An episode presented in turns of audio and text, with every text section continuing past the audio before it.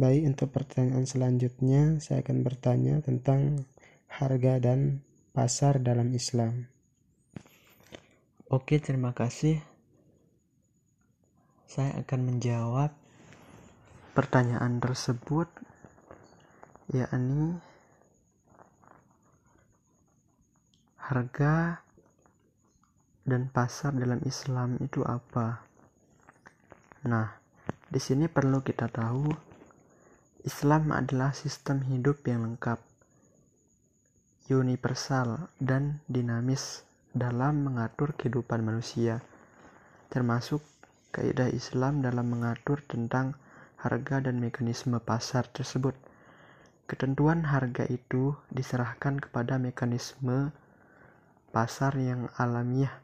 Sistem Islam menolak menetapkan harga oleh penguasa karena Allah lah yang menentukannya Harga yang berbentuk terbentuk harus sesuai dengan kekuatan penawaran atau supply dan permintaan demand pasar.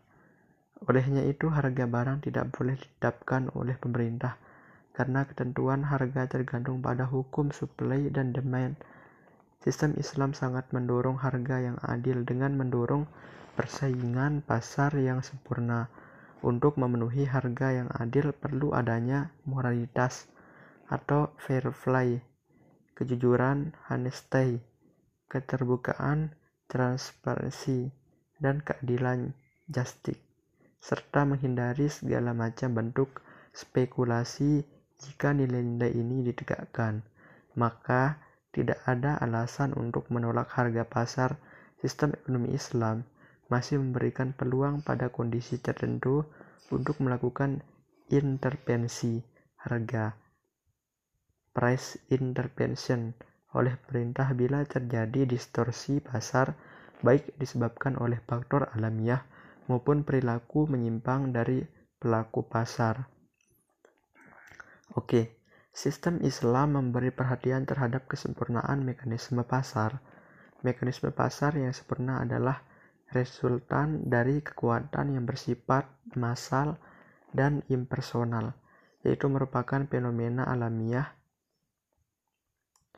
Pasar yang bersaing sempurna dapat menghasilkan harga yang adil bagi penjual atau pembeli, karena jika mekanisme pasar terganggu, maka harga yang adil tidak akan tercapai. Harga yang adil akan mendorong para pelaku pasar untuk bersaing dengan sempurna Sistem Islam sangat mendorong konsep harga yang adil, terbuka, dan sesuai mekanisme pasar yang sempurna. Konsep mekanisme pasar dalam Islam dapat dirujuk kepada hadis yang pernah disampaikan oleh Rasulullah SAW sebagaimana telah disampaikan oleh Anas RA sehubungan dengan adanya kenaikan harga-harga barang di kota Madinah dulu. Sabda Rasulullah SAW yang artinya dari Anas Ibnu Malik radhiyallahu an berkata, harga komoditas perdagangan beranjak naik pada zaman Rasulullah Shallallahu Alaihi Wasallam.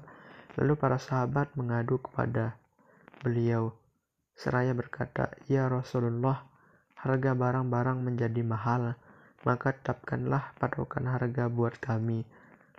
Lalu Rasulullah Shallallahu Alaihi Wasallam beliau menjawab, Sungguhnya Allah lah yang menetapkan harga, yang menahan dan yang membagikan rizki. Dan sungguhnya saya berharap agar dapat berjumpa dengan Allah Subhanahu wa taala dalam kondisi tidak seorang pun di antara kalian yang menuntut saya karena kezaliman yang menimbulkan pertumpahan darah dan harta. Inilah adalah ini adalah teori ekonomi Islam mengenai harga. Rasulullah Shallallahu Alaihi Wasallam dalam hadis tersebut tidak menentukan harga. Ini menunjukkan bahwa ketentuan harga itu diserahkan kepada mekanisme pasar yang alamiah. Rasulullah Shallallahu Alaihi Wasallam menolak tawaran itu dan mengatakan bahwa harga di pasar tidak boleh ditetapkan karena Allah lah yang menentukannya.